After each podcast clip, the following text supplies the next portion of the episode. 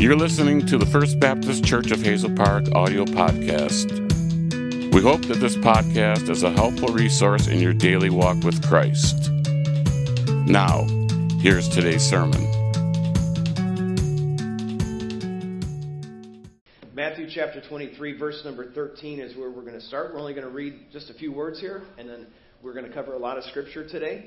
I told uh, Scott and Shannon during Sunday school, as Jeff was teaching, actually.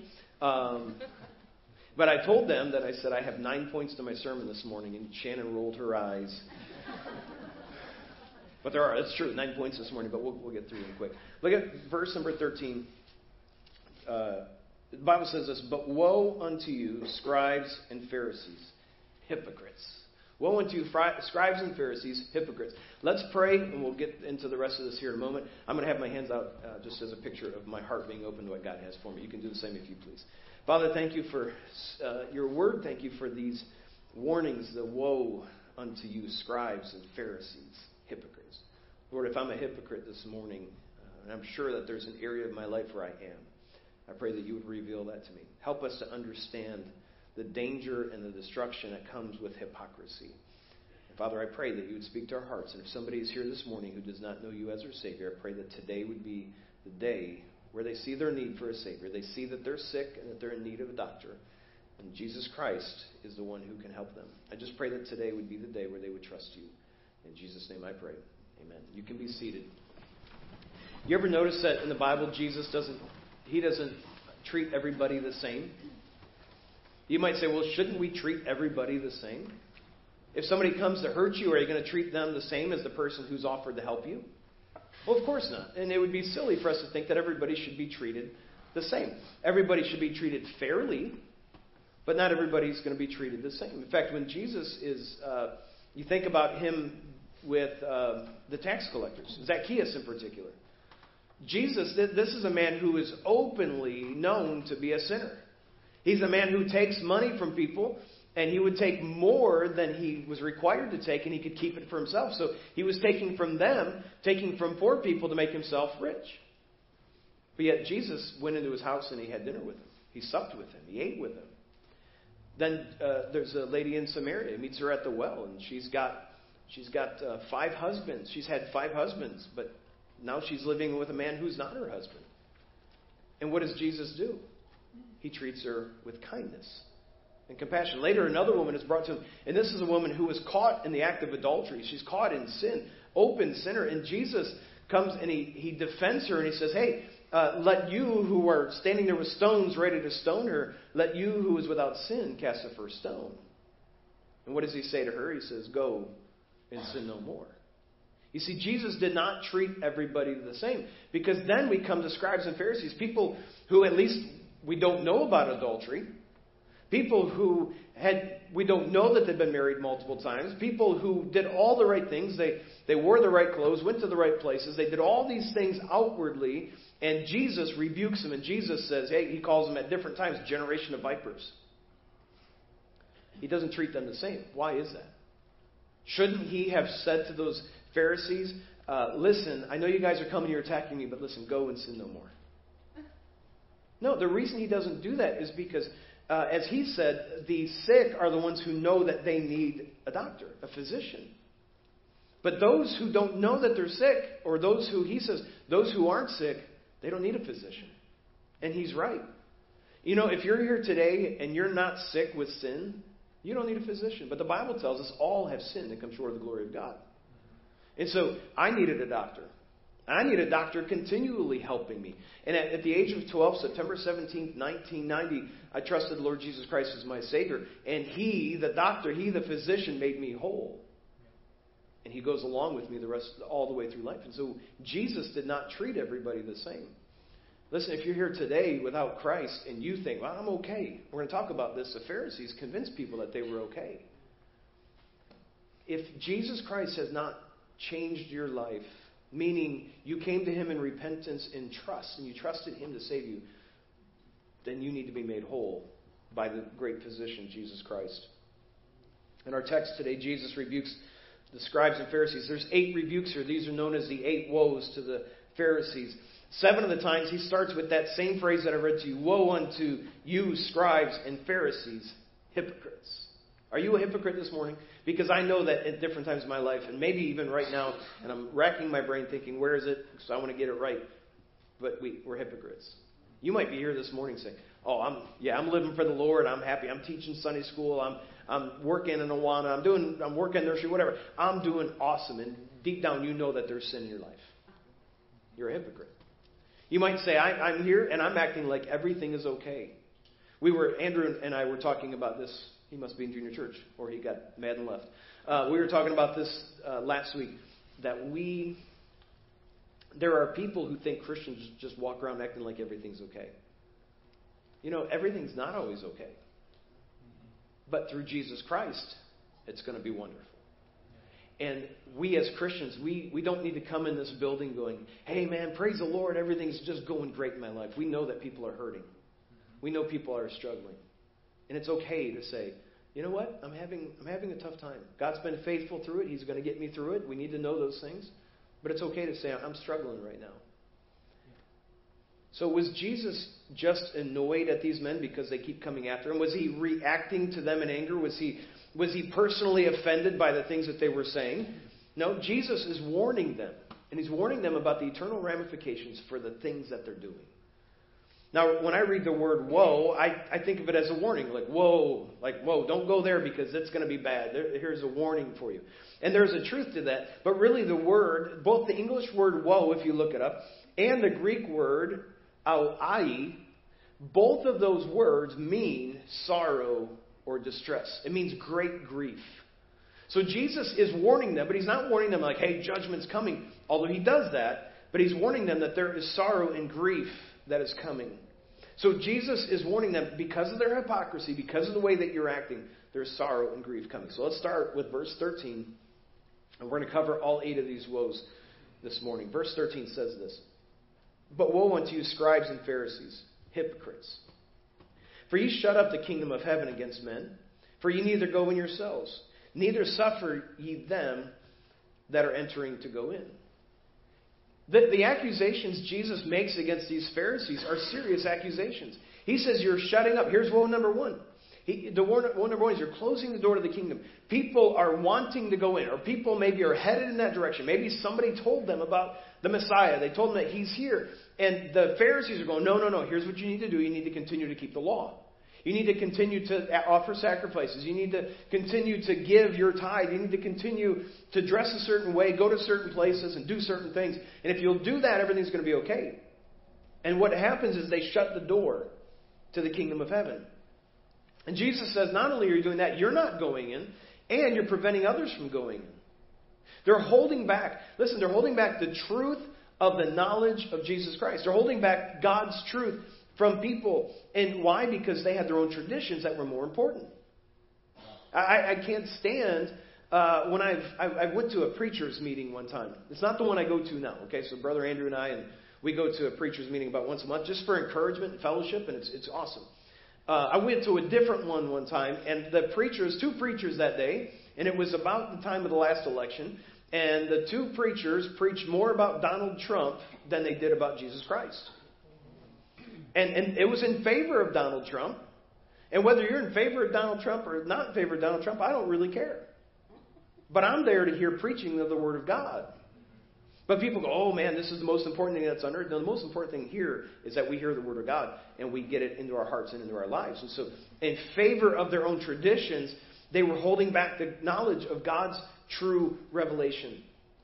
I don't want to get in the way of God's true revelation in your life. I hope and pray that as I preach, Brother Andrew preaches, Brother Brian, whoever preaches in this pulpit, I hope and pray that we're just giving you the Word of God that you can bring into your own life, that God will do something great. Look at verse 14. We see woe number two. Woe unto you, scribes and Pharisees, hypocrites, for ye devour widows' houses, and for a pretense make long prayer. Therefore ye shall receive the greater damnation. So, number two is that they were stealing from the vulnerable he says, listen, I, you, you're, you're, con, you're convincing maybe these, these old widows Maybe they're young widows, but these these ladies, and maybe their husband's gone, which is what widow means, right? And so their husband's gone, and, and they're like, oh, I'm not sure what's going to happen to my property. I'm not sure how to handle this. How do I go to the city and pay my taxes? How do I handle this this issue and that issue? And they say, hey, listen, here's what you can do. It, let's put my name on your deed. Now, this is my this is my imagination, okay? Let me put my name on your deed, and then I will help you with those things. And then they sit and they say a long prayer over them. You know, God, help us. Help her, this, this sweet lady. Help her to know that she's doing the right thing and that she's entrusting somebody who's reliable, somebody who can help with and ensure that things go right. And they were stealing from these widows. The most vulnerable of us needs the most protection. If you have small children, you protect them from certain things. And as they grow up, you have to release some of that. Uh, as, as all of my kids now are driving, and Andrew's driving, and there's, there's the first time that he drives, it's like, okay, we're going with you. So the first time he drives by himself, okay, you can run up to Tony's Ace Hardware, or you can go up to Kroger. That's, that's it, you know? But now he drives, and he drives, you know, 20 minutes away, 30 minutes away. Uh, and we have to let go. It's hard, right? And but we have to let go, and we, we can't we can't always keep that control. But the most vulnerable of us need the most protection. But what had happened is those who were supposed to be the shepherds became the wolves. These men who were supposed to stand in front of them and lead them and direct them, guide them, as we're going to see in a moment, those men had become the wolves who were there to steal. Jesus told them there at the end of verse 14 that they would receive the greater damnation. All those who reject salvation, all those who reject Jesus Christ in this earth, are going to suffer in eternity if they die without Christ. If you die today without Christ, the Bible teaches us, and this is not a fun thing to talk about, but Jesus, the Bible teaches us that if you die without Jesus Christ, you will spend an eternity in a place of torment called hell. But he says here, those who are the scribes, Pharisees, the hypocrites, he says, you're going to receive the greater damnation. I don't know what that means. I don't know if the, if the, if the fire's hotter. I don't know if it's what it is, but the torment in hell for those who drag those other ones away from the truth, from those who stole from the innocent ones, the Bible tells us, Jesus says here that he's going to face greater damnation or greater punishment in hell. In verse 15, we see woe number three. Woe unto you, scribes and Pharisees, hypocrites! For ye compass sea and land to make one proselyte, and when he is made, ye will ye make him twofold more the child of hell than yourselves. Wait, what does he mean by that? That's a strange statement to make. But woe number three is this providing false assurance. The scribes and Pharisees were passionate messengers. They worked hard. They were recruiting people to their faith. We could learn something from them, couldn't we? And I think to myself, why is it that that there are people that are willing to get out, knock on doors, tell people at work, be evangelistic in every part of their lives. Why are there some that are like that, yet we're like, eh, once a year I'll go out and hand out flyers for VBS. Um, you know what? Neighbor Day, I'll invite people. Hopefully, you're doing that. Hopefully, you will do that. I, I think Rebecca will. You think we'll have them by next Sunday? Okay, maybe, maybe. Okay, soon we we have a bunch of uh, invitations that you can give to people. And my wife said, she said, it's really hard if you don't know someone to say, hey, why don't you come to my church and here's the time and here's what's going on. So we're making invitations for you to give out to people that you can just hand them. Say, hey, I'd love for you to join us on this day. We go, why are we so hesitant to tell people about Jesus Christ? Maybe it's because we don't realize the eternal benefits that we're laying up store for ourselves in heaven we don't realize it. We go, but see, these people, they were like, hey, I get something now. I got a notch in my belt. People are going to, oh man, that guy, he got another proselyte. He converted someone to the faith that he's a part of. And so they would, they would reach across the sea to reach someone. But they were not seeking to share the message of redemption with the lost and dying world. They were seeking to put notches in their belt for those who would accept their teachings, but not for those who would accept the glory of God. You see, they were passionate about en- enrolling people or recruiting someone to their ideas. But when you share the gospel with someone and they accept Christ, you have changed their eternity. Well, you know what? We have uh, we've we've impacted this group, and now they have a home, and now they have clothes, and now they have food, and now they great. But what have you told them about their eternity? We have a clothes closet We, we get calls all the time. I got two calls this week looking for food. And I, I said, you know, I, I refer them to someone who has a food pantry. We don't have that right now. But when we started the clothes closet, I said, let's do it. But if we do it, it has to be with the, with the intention and the goal of sharing the gospel of Jesus Christ. Because if we close someone and we don't tell them about Jesus Christ, what have we done for them eternally? Nothing. So Jesus said, "Hey, he, he, this guy that you that you recruited, the guy you got to be a part of your faith, he, he says he was already lost, but now he's going to be doubly lost. What does that mean? If you share the gospel with someone and they have never heard the gospel, they've never thought about eternity, they have no idea of what's going to happen next, you have an opportunity to share with them that here's what the Bible says. The Bible says that when because of our sin we're all worthy of death. We all have that's what we deserve, but because you share the gospel with someone like that, they may say, "Man, I need something." But what happens if you convince someone that because, hey, listen, because you came forward and you prayed a prayer, or because you came and you partook in some ordinance, because you got baptized, because you got sprinkled, because of whatever, because of that, you're okay. Listen, God says that you're going to go to heaven now. Of course, there's no scripture to teach him that. But God, listen, you, if you will do this, the doctrine of our church says if you will do this, you will be saved. No, we don't care about the doctrine of our church. We care about the doctrine of the Word of God.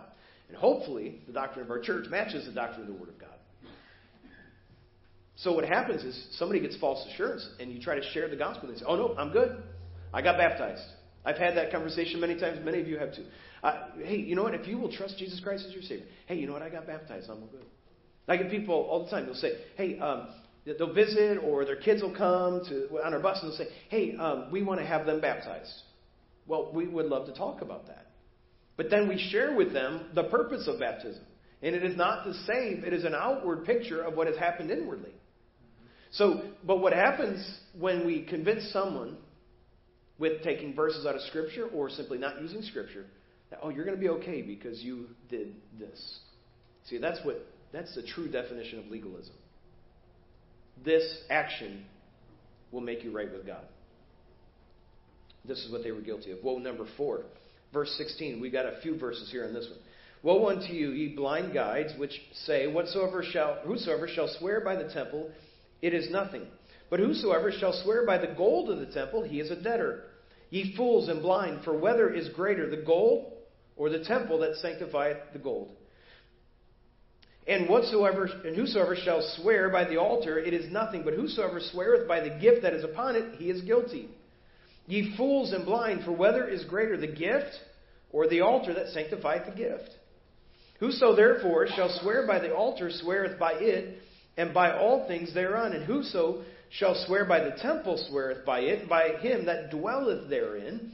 And he that shall swear by heaven sweareth by the throne of God, and by him that sitteth thereon. So here's woe number four, is they were teaching a convenient doctrine. Meaning, this works for my what I want. So the scribes and, and, the Pharisees, this is the only one, only woe, by the way, where he doesn't say, "Oh, you scribes and Pharisees, hypocrites," But instead, he starts off with ye blind guides. He calls them blind guides. Who needs a guide? Those that are blind need guides, but he's saying you're the blind guides. You're the you're not the guides of the blind, but you're blind and you're being the guides. He later or earlier in Matthew chapter 15, Jesus talked about the Pharisees being the blind leading the blind. The Pharisees would never swear an oath in the name of God because they didn't want to take his name in vain. They took that seriously. That thou shalt not take the name of the Lord thy God in vain. So they, they said, well, we're not going to swear.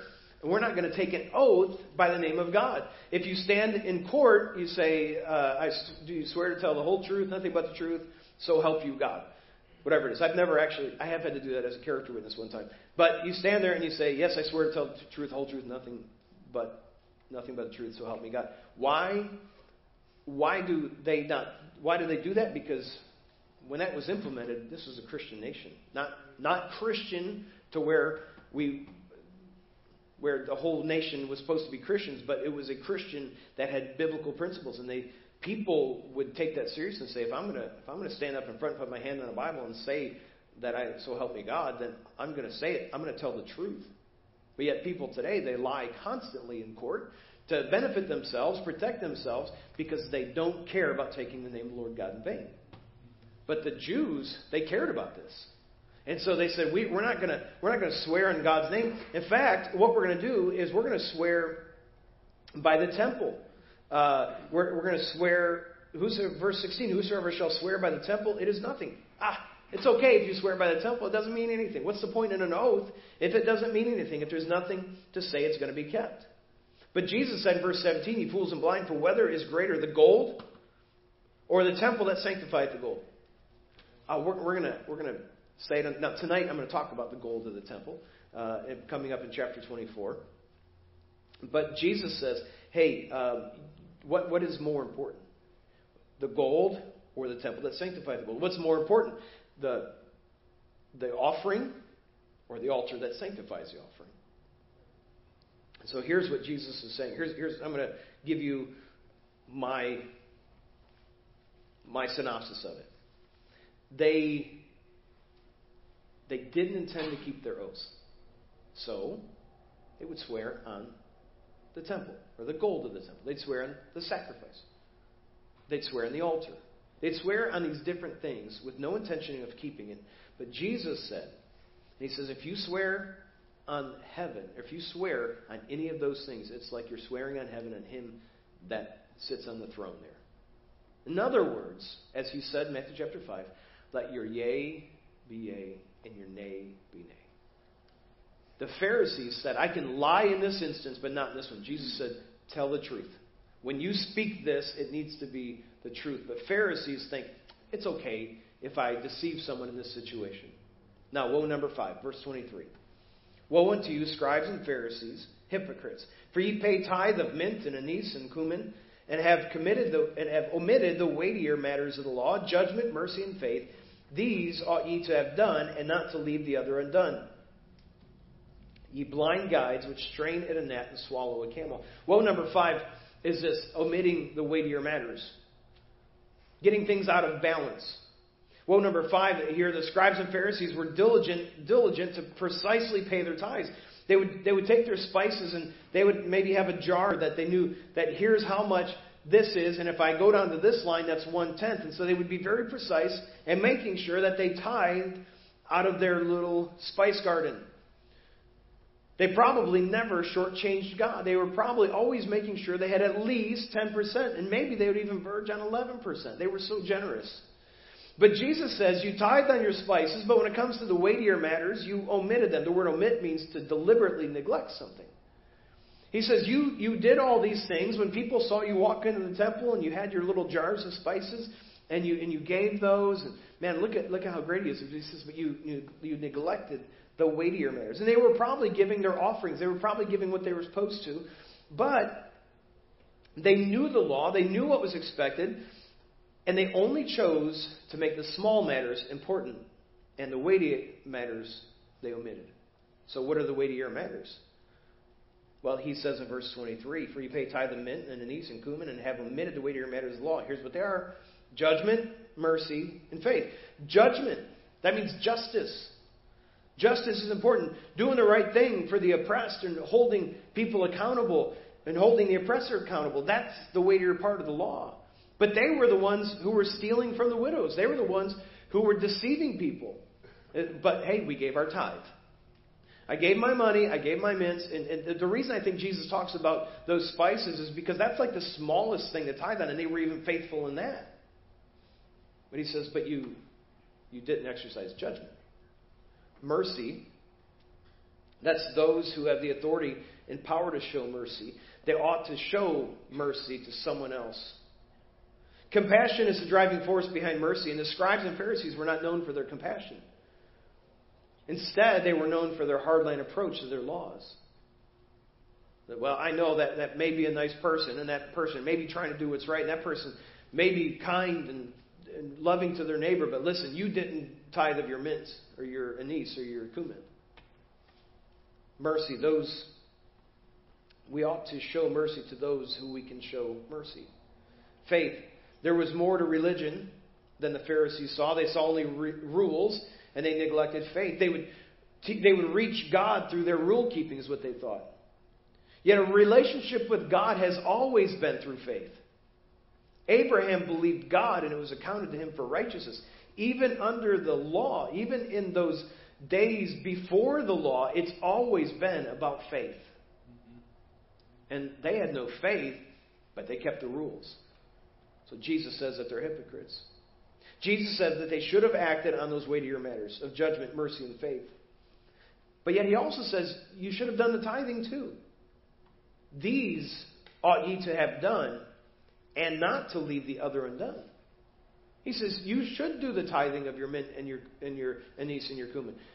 But he says you, you can't leave the weightier matters undone. You see, we don't get to pick and choose what, what rules God wants that God wants us to follow. We don't get to pick and choose which ones we're going to follow. We have to follow all of them. We have to obey him in all ways. In verse 24, the Lord brought out the absurdity of their manner of living. He says that ye blind guides would strain at a gnat and swallow a camel. What does that mean? Well, a gnat was an unclean thing. And if a gnat got into the water or got into their wine, then they would strain it out. They would use a strainer, they would strain out that gnat. But yet he says you're trying to swallow a camel. Now, I don't think anybody was actually trying to swallow a camel. Okay, I don't, I don't see anybody like walking up to a camel going, "How am I going to do this?" You know, uh, how do you eat? How do you eat an elephant? One bite at a time, right? So, uh, how do you eat, how do you eat a camel? One bite at a time. But he's saying this is how absurd it is: is that you're straining at a gnat and you're trying to swallow a camel. The gnat was not kosher.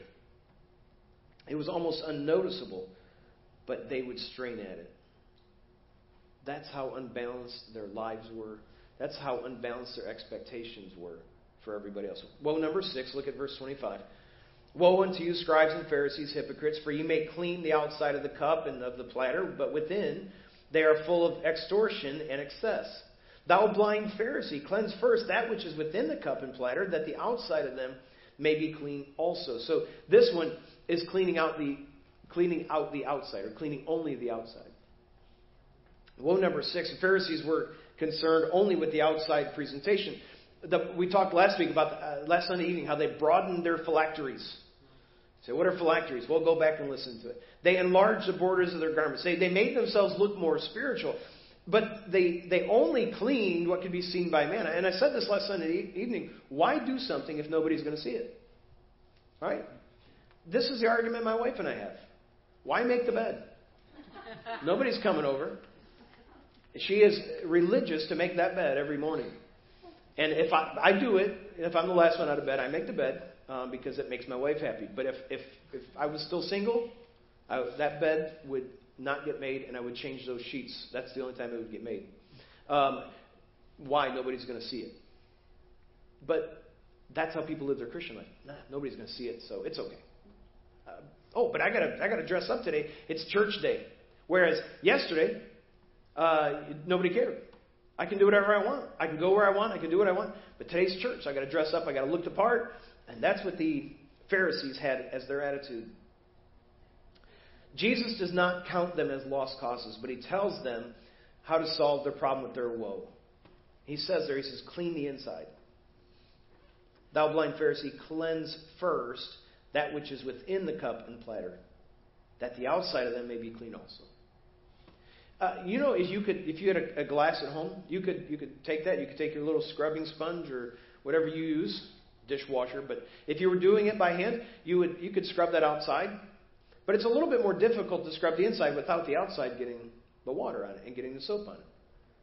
You see, what happens is many of us we want to cleanse the outside. We want to come into church, make sure our tie is straight, make sure everything uh, is looks just right, and we say, okay, my shoes are polished, my my clothes are ironed, and I look I look presentable to church, and so people will see how much I care about the Lord. Yet inside, you didn't prepare for this morning. You didn't pray about today. You didn't cleanse your heart before you came today. You really came because you were worried. You want to make sure you look good and everybody notices you. You see, we have to cleanse the inside, and that will come out. When the inside is cleansed, the outside will follow suit. They had responded, if they had responded to the revelation the Lord had given them, He would have given them more. You see, He gave them a little dose here. He says, Look, if you got, you got to cleanse the inside. Now, we know that the Holy Spirit has to do the cleansing. But you got to allow the Holy Spirit into your life. You've got to be willing to let the Holy Spirit change you. And if they would have said, you know what, hold on right there. After woe number six, I'd like to know more about that. How can that happen? I believe God, Jesus, would have given them the revelation that they needed. Verse 27 Woe unto you, scribes and Pharisees, hypocrites, for ye are like unto the whited sepulchres, which indeed appear beautiful outward, but are within full of dead men's bones and of all, unclean, all uncleanness. Even so, ye also outwardly appear righteous unto men, but within ye are full of hypocrisy and iniquity. So, woe number seven is this you're dead on the inside. To avoid becoming unclean during, uh, especially during uh, holy days and things like that, the Jews would mark the graves, and they couldn't touch anything dead, and so that had that had grown to becoming they couldn't touch the graves or, or step on the graves or anything. So they would take and they would whitewash the stones with a lime, some type of a, a lime concoction, and they would see that and it would be white and beautiful. It would be it would look like it's clean and sparkly, but we know it wasn't. We know it was still unclean. And this is what the Pharisees had become. They had just become a, a shell of dead bones. They were whitewashed by the chalk, but what happened as soon as the rain comes, the whitewash is gone.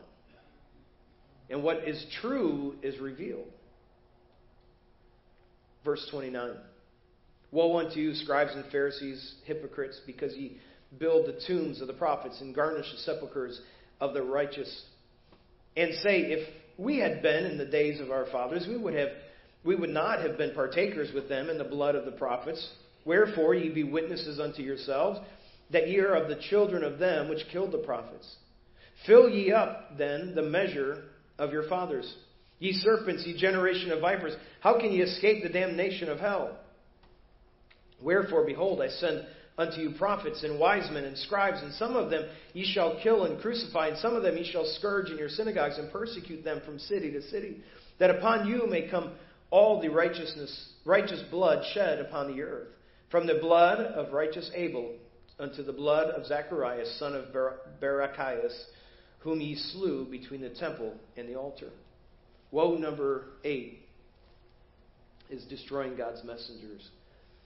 These scribes and Pharisees, they would honor the tombs. They would go to the prophet of Zechariah. They would go to the prophet of, of, of Ezekiel. They'd go to these tombs and they would honor them and they would, they would maybe clean those up and they would make them look nice. And put flowers there or whatever they did. And they said, if we had been alive, we would have not have partaken in killing these prophets. We see the error of our fathers, but we would not have done that. We would have listened to their warnings. But Jesus says, You are the children of those that murdered the prophets. He's not condemning them because of their lineage, but because of their actions. Their actions identified them as the sons of those murderers. They were just like those murderers. They were just like their fathers, attempting to destroy the messengers of God. And they're like, no, no, we haven't. You know, we are the messengers of God. We, us and the chief priests, and, and we, we stand by him, and we would never have done that. But Jesus says, yeah, you, you would and you will. You have and you will. John the Baptist was, was one. Jesus would be another. And then over the next century, there would be hundreds of believers who were sharing their faith who would die. And by the way, not just then, but it continues even to this day in certain parts of the world. And he says it's going to happen and you're going to continue. The book of Acts records many of those. Many who later they were known as Christians, not during the Gospels, they're not known as Christians, but they were Christians. And, and they were destroyed, they were killed by those people that he's talking to. And by that type of person. Jesus says, You measure up to your fathers. And because of that, he says, How can you escape the damnation of hell? You see, you say, Well, all I need to do is be saved. If I'm saved, that's all that matters. None of my actions matter. Your actions are proof of who you are. And your actions will never save you. But if you're saved, your actions are going to follow that. And you're going to want to do those things. And you're going to get tempted. And you're going to fall. And the Holy Spirit's going to convict you. And you're going to repent. And you're going to wish you'd never done that. But yet, so many people think we can live however we want. And God's obligated to take me to heaven. He says, No, listen. If, if you're truly on your way to heaven, you're going to be different. Look at verse 36. Verily I say unto you, all these things shall come upon this generation. O Jerusalem, Jerusalem, Thou that killest the prophets and stonest them which are sent unto thee, how often would I have gathered thy children together, even as a hen gathereth, gathereth her chickens under her wings, and ye would not? Behold, your house is left unto, your, unto you desolate. For I say unto you, Ye shall not see me henceforth till ye shall say, Blessed is he that cometh in the name of the Lord. You remember, wait, we already passed that. He's already come in. They've already said, Blessed is he that cometh in the name of the Lord. So what's he saying? Well, Jesus has a knowledge, of course. He laments over Jerusalem, and he has a knowledge of the things that are to come. And he declares what things would come to pass in that age. And they did.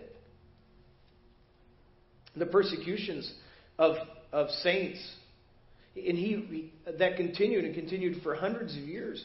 What greater hypocrite is the one that claims to know God but destroys God's people?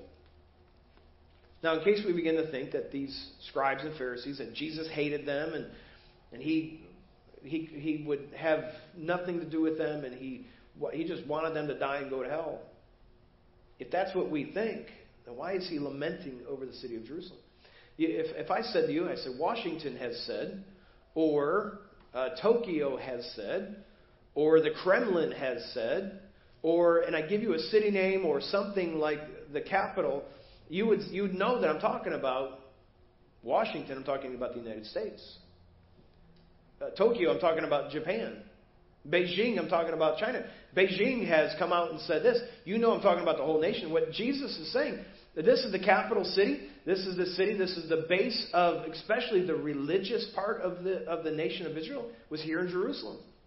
And he says, listen, he's lamenting over Jerusalem because he is lamenting over the people of Israel. Luke's account tells us that Jesus wept over the city when he saw this, or when he said this. He, he walks out, and we're going to see in the next chapter, he, he walks out into the Mount of Olives, and, and he, right before that, he does that. He weeps over the city. Jesus rebukes them plainly and strongly, yet he longed for these people. Jesus said, as a hen tries to gather her chicks to protect them, to bring them together, to, to, to bring them close to her, he says, I've been trying to do that with you. Who's he talking to? He's talking to the scribes and Pharisees. I, I, I love you. And you go, but those are wicked people. But Jesus, these the wicked people thought that what the common people needed was more rules to follow. And Jesus, he's telling them, no, you're following those rules, but you don't have faith.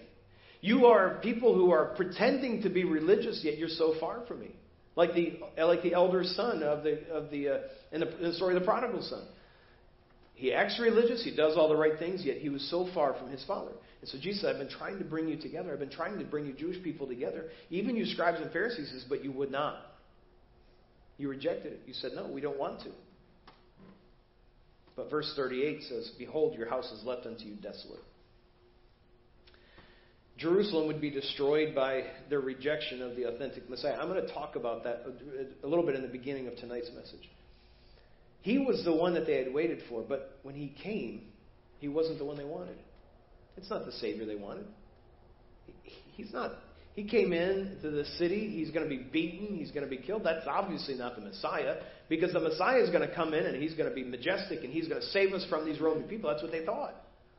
And they had rejected all the scriptures, all the prophecies that said he's going to come humbly. He's going to come in the little town of Bethlehem Ephratah. these are the things that they rejected. They said, No, no, no, my, my Messiah, he's going to, he's to be great. And he is going to come in and he's going to save us. And they were looking for a temporary salvation. You see, that's what I talked about earlier. People are looking, uh, how can we help them temporarily? It's okay to help people temporarily, and it's a good thing, with the goal of being able to share the gospel to help their eternity. Jesus didn't come to save them from Rome, He came to save them from themselves and save them from their own sin and the penalty that comes with their sin. So, what shall we do? There's coming a day when the Lord's going to come to this earth a second time. We'll talk about that tonight. Jesus is going to be welcomed by the Jews. When does that happen? Well, that happens when God's done with the Gentiles. You see, what had to happen here is for centuries, God had focused on the Jewish people. They, other people could be saved. We saw it with Ruth. Um, there, there's different people as you go through Rahab. There's different people that you go through and you see that they were saved. Okay, and it, it was different, right? They, they weren't believing that Jesus died and rose again, but they believed God and accounted to them for righteousness. And so there were people that were saved that were not Jewish, but for the most part, he had favored the Jews. He had given them the opportunity to, say, to be saved. But we're going to see as we get into this book, and then eventually when we go into the book of Acts, that he turned his attention from the Jewish people to the Gentiles. It's what we call the church age. We're in that age still, and God is focused. He, he loves the Jewish people, they're still his chosen people. But God has focused his attention and his favor on you and I as Gentiles. Maybe you're Jewish here, but he's still that is still available to all of us. But there's going to come a day, tribulation period, where he's going to turn his focus back to the Jewish people. And some of them are going to see, Blessed is he that cometh in the name of the Lord. And that's the next time that they're going to see him. We'll, we'll, we'll continue this tonight, but if you're here today and there's never been a point in your life where you realize that you're a sinner, and you said, I'm just letting go of all my attempts to be good, all my attempts to be who I think God wants me to be, and you simply say, I can't do it on my own. I cannot be saved. I cannot get there because I'm a sinner. The Bible tells me all of sin and come short of the glory of God. And the Bible tells me that the wages of the penalty for my sin is death. But the gift of God is eternal life through Jesus Christ our Lord. If you will accept that gift, if you will trust Him today, He promises He will save you. Thank you for joining us today on the First Baptist Church of Hazel Park audio podcast. If you have questions or would like to know more about First Baptist Church, visit us online at fbchazelpark.com.